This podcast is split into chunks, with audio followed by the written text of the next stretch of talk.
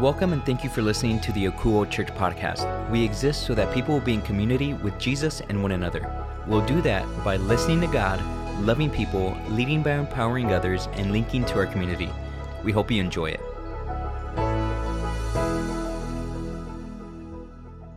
Hey, good morning, Akouo. Being asked to speak to you this week is special to me because I grew up in a time when women didn't speak at church on Sunday. I'm thankful to be able to share the words God has given me. And with that said, let's pray. God, we offer our attention to what you have for us now. We trust your perfect timing to teach us exactly what we need to learn today. I ask the Holy Spirit to work in us so that we would surrender to what you want for us. And I thank you for the resurrection life of Jesus that allows us to be a part of your church. In Jesus' name I pray, amen. This series has been taking us through the book of Acts. Luke, Jesus' personal friend, wrote this account of the growth of the early church. Last week, we heard how Paul became, Saul became Paul after a life altering encounter with Jesus. This week, we'll check out chapter 10. Luke starts this chapter by introducing a God fearing Gentile named Cornelius. Luke writes that Cornelius is an officer in the Roman army. He was powerful in society, respected by the Jewish leaders, and a centurion, meaning he was in command of a hundred men. In those days, Jewish people would not associate with Gentiles for many reasons. Practically, because it would make them unclean. But beyond the practical, Jews simply hated Gentiles and often used to slander and discourage people from associating with them. They told ridiculous lies about Gentiles eating their children and hiding their remains under the floor of their homes. But Cornelius and most Gentiles never did anything like that. But he wasn't a typical Gentile either. While most Gentiles worshiped many gods, he and his household all worshiped and prayed to the one true God. He was also generous to the poor. Needless to say, there was a significant racial, divide that existed between the two groups. Starting in verse 3, Luke writes One afternoon, about 3 o'clock, Cornelius had a vision in which he saw an angel of God coming toward him. Cornelius, the angel said.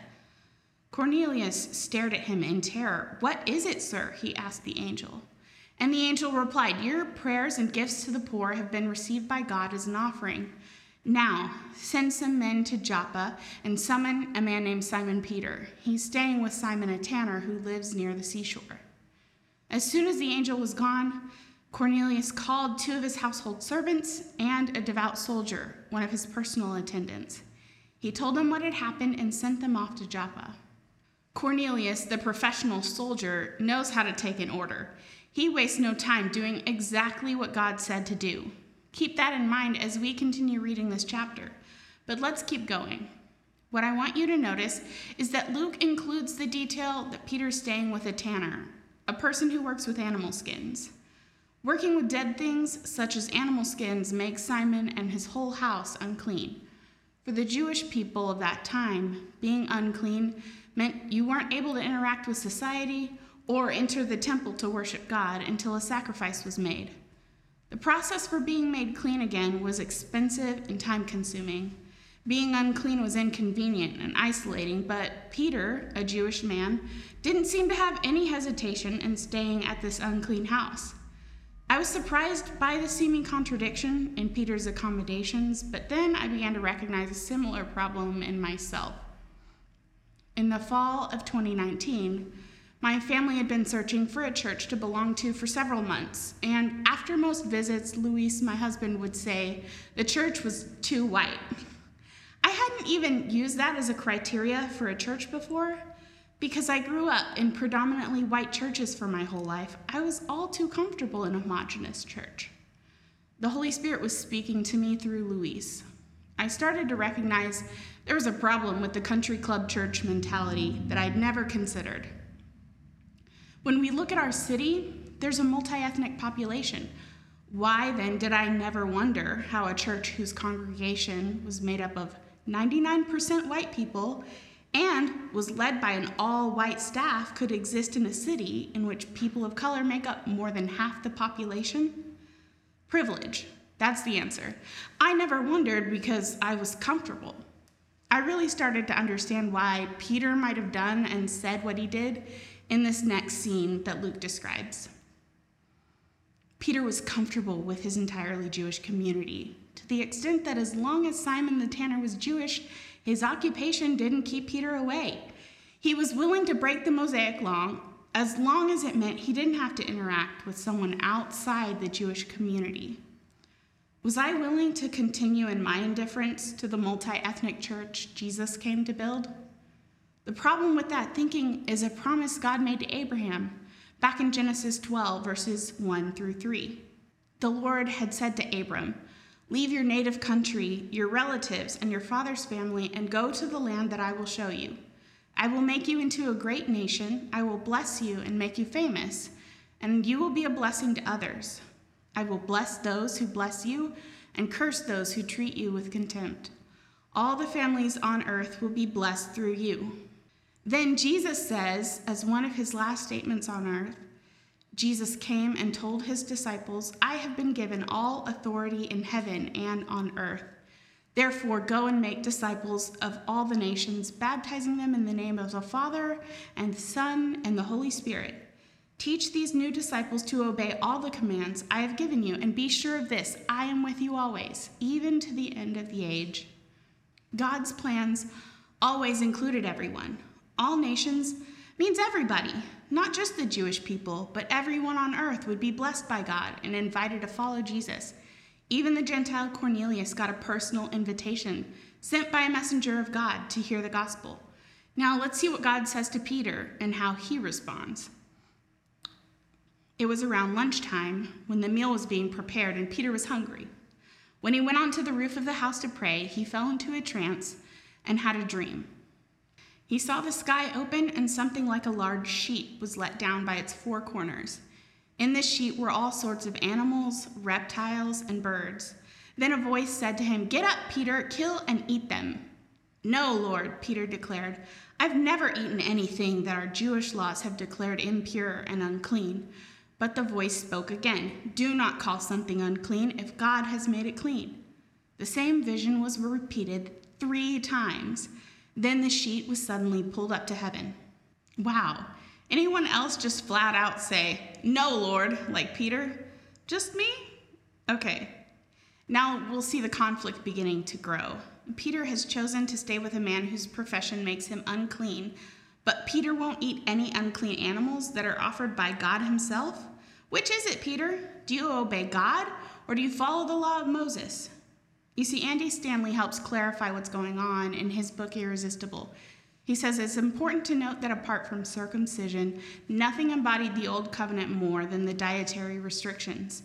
In the minds of faithful Jews, to break the dietary laws was to break the covenant. I had to ask myself a similar question Was I going to continue to prioritize my comfort over the new covenant reality that the Church of Jesus Christ is made of all nations? Let's go back to the scene with Peter on the roof. Peter was per- very perplexed. What could the vision mean? Just then, the men sent by Cornelius found Simon's house. Standing outside the gate, they asked if a man named Simon Peter was staying there. Meanwhile, as Peter was puzzling over the vision, the Holy Spirit said to him, Three men have come looking for you. Get up, go downstairs, and go with them without hesitation. Don't worry, for I have sent them. So Peter went down and said, I'm the man you're looking for. Why have you come? They said, We were sent by Cornelius, a Roman officer. He is a devout and God fearing man, well respected by all the Jews. A holy angel instructed him to summon you to his house so that he can hear your message. So Peter invited the men to stay for the night. The next day, he went with them, accompanied by some of the brothers from Joppa. I sometimes feel like poor Peter, not quite getting what the Holy Spirit is up to. But notice how God has precisely timed each of these moments to lead Peter to greater understanding. And even though he doesn't really get it yet, Peter follows the Spirit's lead. Let's read what happened next. They arrived in Caesarea the following day. Cornelius was waiting for them and had called together his relatives and close friends. As Peter entered his home, Cornelius fell at his feet and worshiped him. But Peter pulled him up and said, Stand up. I'm a human being, just like you. Cornelius used his influence to gather his community so they could hear the message God had to share through Peter. Cornelius was ready to hear the gospel, and he might have gotten a little caught up in the excitement. Peter was starting to understand that Jesus had put an end to the old way that said Jewish people were the chosen ones. The new covenant welcomes people from all nations to be God's people. When Peter says, I'm a human being just like you, not only is he making sure Cornelius knows that only God deserves worship, he's also pointing out that his Jewish identity doesn't give him special status with God. Cornelius and Peter are equals. My female white American Baptist identity didn't give me special status either. Let's keep reading. So they talked together and went inside where many others were assembled. Peter told them, You know it is against our laws for a Jewish man to enter a Gentile home like this or to associate with you. But God has shown me that I should no longer think of anyone as impure or unclean. So I came without objection as soon as I was sent for. Now tell me why you sent for me. Cornelius replied, Four days ago, I was praying in my house about the same time, three o'clock in the afternoon. Suddenly, a man in dazzling clothes was standing in front of me. So I sent for you at once, and it was good for you to come. Now we're all here waiting for God to hear the message the Lord has given you. Wow. Peter has no filter. He just flat out says no to God. And then the first thing out of his mouth at a stranger's house is, I almost didn't come here because I don't like to associate with you people. But what he says next shows that the Holy Spirit is at work in him, leading Peter to humility and better understanding of God's vision for his church. God is bringing together these two racially divided groups of people, Jews and Gentiles, for his purpose. Then Peter replied, I see very clearly that God shows no favoritism. In every nation, he accepts those who fear him and do what is right. This is the message of good news for the people of Israel that there's peace with God through Jesus Christ, who is Lord of all. You know what happened throughout Judea, beginning in Galilee, after John began preaching his message of baptism. And you know that God anointed Jesus of Nazareth with the Holy Spirit and with power. Then Jesus went around doing good and healing all who were oppressed by the devil, for God was with him. And we apostles are witnesses of all he did throughout Judea and in Jerusalem. They put him to death by hanging him on a cross, but God raised him to life on the third day. Then God allowed him to appear not to the general public, but to us whom God had chosen in advance to be his witnesses. We were those who ate and drank with him after he rose from the dead. And he ordered us to preach everywhere and to testify that Jesus is the one appointed by God to be the judge of all, the living and the dead. He is the one all the prophets testified about, saying that everyone who believes in him will have their sins forgiven through his name. Even as Peter was saying these things, the Holy Spirit fell upon all who were listening to the message. The Jewish believers who came with Peter were amazed that the gift of the Holy Spirit had been poured out on the Gentiles too, for they had heard them speaking in tongues and praising God. Then Peter asked, Can anyone object to their being baptized now that they have received the Holy Spirit just as we did? So he gave orders for them to be baptized in the name of Jesus Christ. Afterward, Cornelius asked him to stay with them for several days. Luke's account of what happened follows the same pattern of how the Holy Spirit came to the Jewish followers in Jerusalem at Pentecost. Those who heard and believed in Jesus' rescue received the Holy Spirit and spoke in tongues. This event marks the beginning of the final phase of the Great Commission Jesus gave in Acts 1 8. But you will receive power when the Holy Spirit comes upon you, and you will be my witnesses, telling people about me everywhere in Jerusalem, throughout Judea, in Samaria, and to the ends of the earth. This is the first time a group of Gentiles received the Holy Spirit. Peter boldly proclaims that God accepts all people who fear him without favoritism. He also says that people of Israel can now have peace with God too no more sacrifices, no more rule book, all because of Jesus Christ. God made and gave his son Jesus' life for all nations so that we could all be adopted into his family. So Peter is saying there's nothing left that divides Jews and Gentiles. The law, completed by Jesus, is no longer needed. Gentiles who were once outside the blessing of Abraham were given access to the same blessing that had once been only for Jews. Jews and Gentiles, once separated by a, law of clean and unclean, can now live together in community. No one can be called unclean by association. God has made unity possible by giving his own son, Jesus, at the final sacrifice, by which anyone who believes in his is made clean and adopted into God's family. Everything God has planned is a way to bless all nations. He's done through Jesus when he died and came alive again. Peter and the other believers were there to see that God's blessing to Abraham had begun to spread to all nations. Dr. Derwin Gray says it this way God in Christ Jesus fulfilled his covenant with Abraham and gave Abraham his family. Throughout history, God was at work to make a way for everyone to be a part of God's chosen people. No one is left out, no one is outside the bounds of God's love.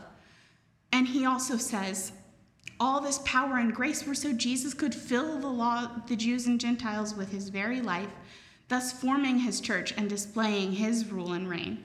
Our unity and reconciliation is a witness to Jesus' victory.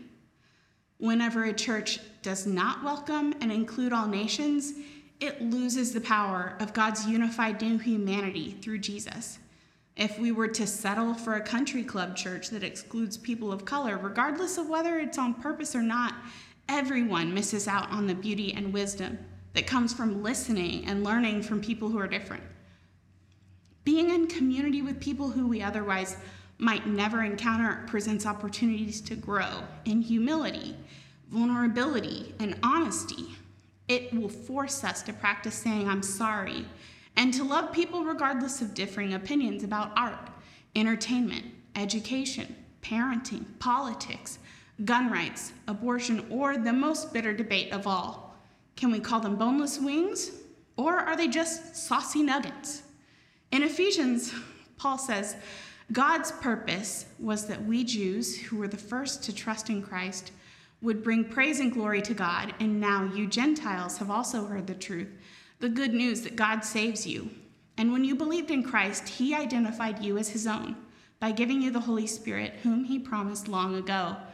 The Spirit is God's guarantee that he will give us the inheritance he promised and that he has purchased us to be his own people. He did this so we would praise and glorify him. You see, this is not just about Jews and Gentiles. For us today, there are many groups of people who've taken sides against one another. Jesus came to tear down those hostilities and bring people together united, not by hatred of others, but by love for Jesus and compassion for their fellow humans. Paul wrote in Ephesians 2 11 through 16 Don't forget that you Gentiles used to be outsiders. You were called uncircumcised heathens by the Jews who were proud of their circumcision, even though it affected only their bodies and not their hearts. In those days, you were living apart from Christ. You were excluded from citizenship among the people of Israel, and you did not know the covenant promises God had made to them. You lived in this world without God and without hope. But now you've been united with Christ Jesus. Once you were far away from God, but now you've been brought near to Him through the blood of Christ. For Christ himself has brought peace to us. He united Jews and Gentiles into one people when, in his own body on the cross, he broke down the wall of hostility that separated us. He did this by ending the system of law with its commandments and regulations. He made peace between Jews and Gentiles by creating in himself one new people from two groups Together as one body, Christ reconciled both groups to God by means of his death on the cross, and our hostility toward each other was put to death. You see, the code of behavior that God gave to Moses to establish the nation of Israel as set apart is no longer needed because Jesus met every requirement in his perfect life and then took on death for us. His life death, and resurrection allow every one of us, no matter our differences, to be made new into a unified, multi ethnic humanity. Instead of being separated by religious practices or moral codes, we are united by the grace and love of Jesus. Those who have different cultural practices, rather than being a threat to our culture, add to the beauty of God's design for humanity to be a reflection of His image in the world. God's indescribable beauty is on display in the art, cuisine, music, and traditions of cultures around the world that will one day worship God together. One of the greatest minds of our generation, Dr. Taylor Swift, once wrote, It isn't hate, it's just indifference.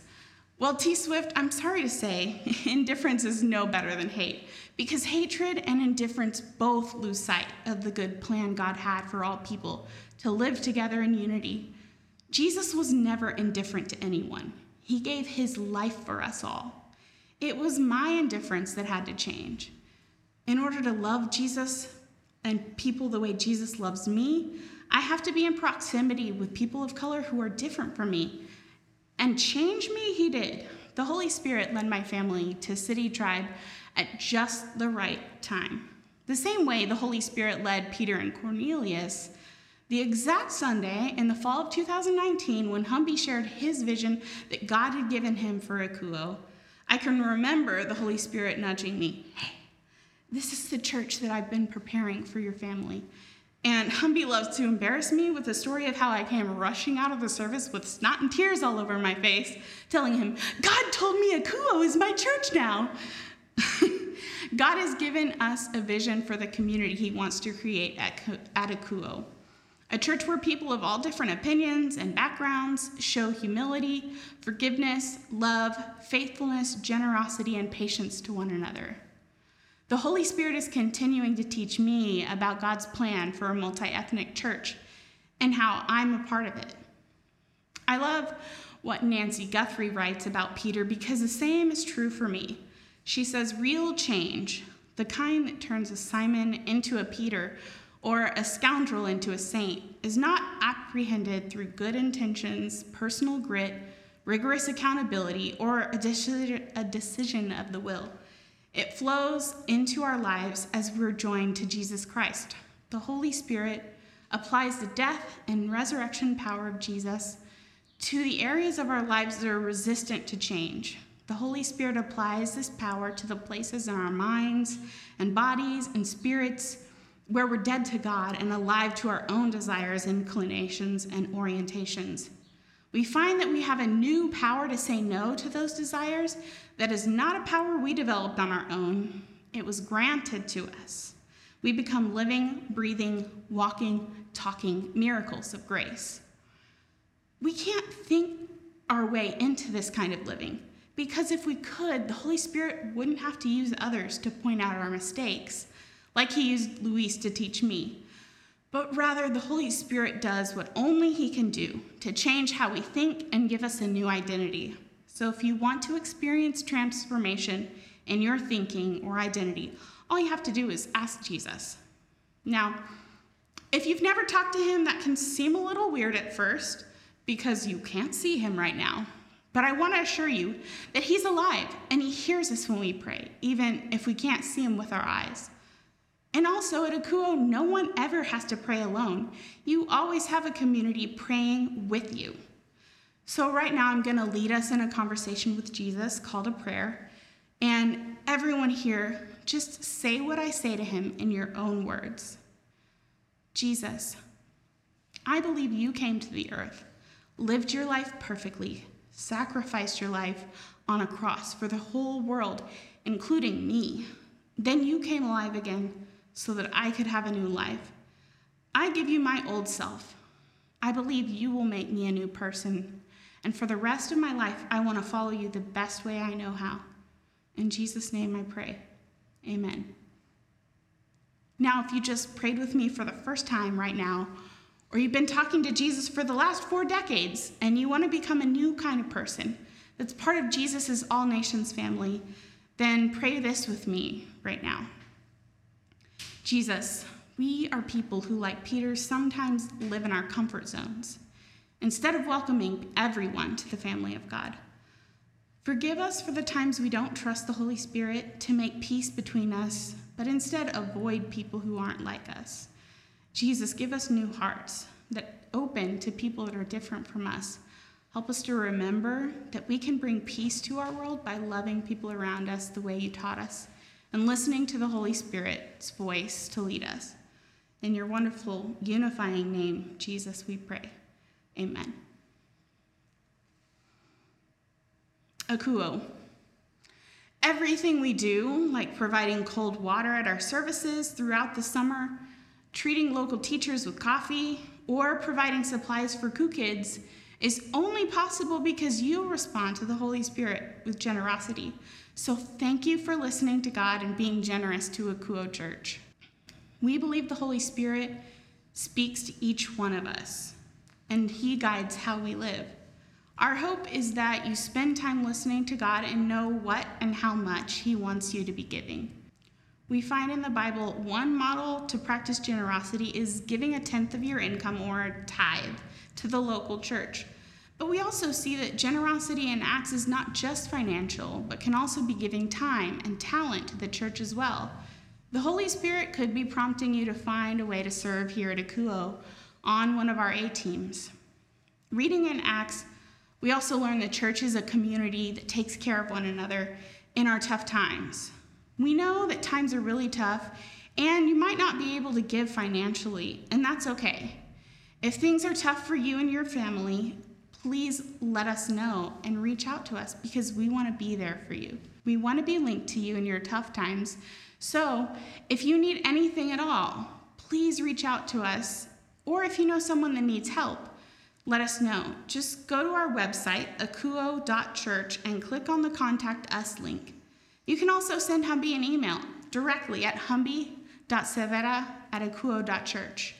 You can call or text the church directly at 210 901 8785. Now, if you are willing to give here at Akouo Church, the way you can do that is by going to our website, akouo.church.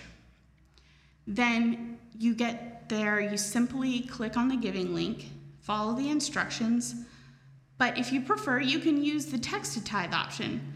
For that, just text AKOUO, A K O U O, and the dollar amount that you want to give to the number 77977. Well, if you roll pen and ink over digital, we also have our P.O. box available for sending your gift through a check. You can mail it to Akouo at P.O. Box 100 125, San Antonio, Texas 78201. Okay, fam, that's a wrap on today. On behalf of the Akouo staff, I want to remind you that we love you and we regularly thank God that we get to be in community with all of you. And we'll continue to pray for you throughout the week. But let's pray right now. God, thank you for giving us this community. Thank you for giving us Jesus Christ that unifies us. And we thank you for the opportunity to hear your word together. In your name we pray, amen.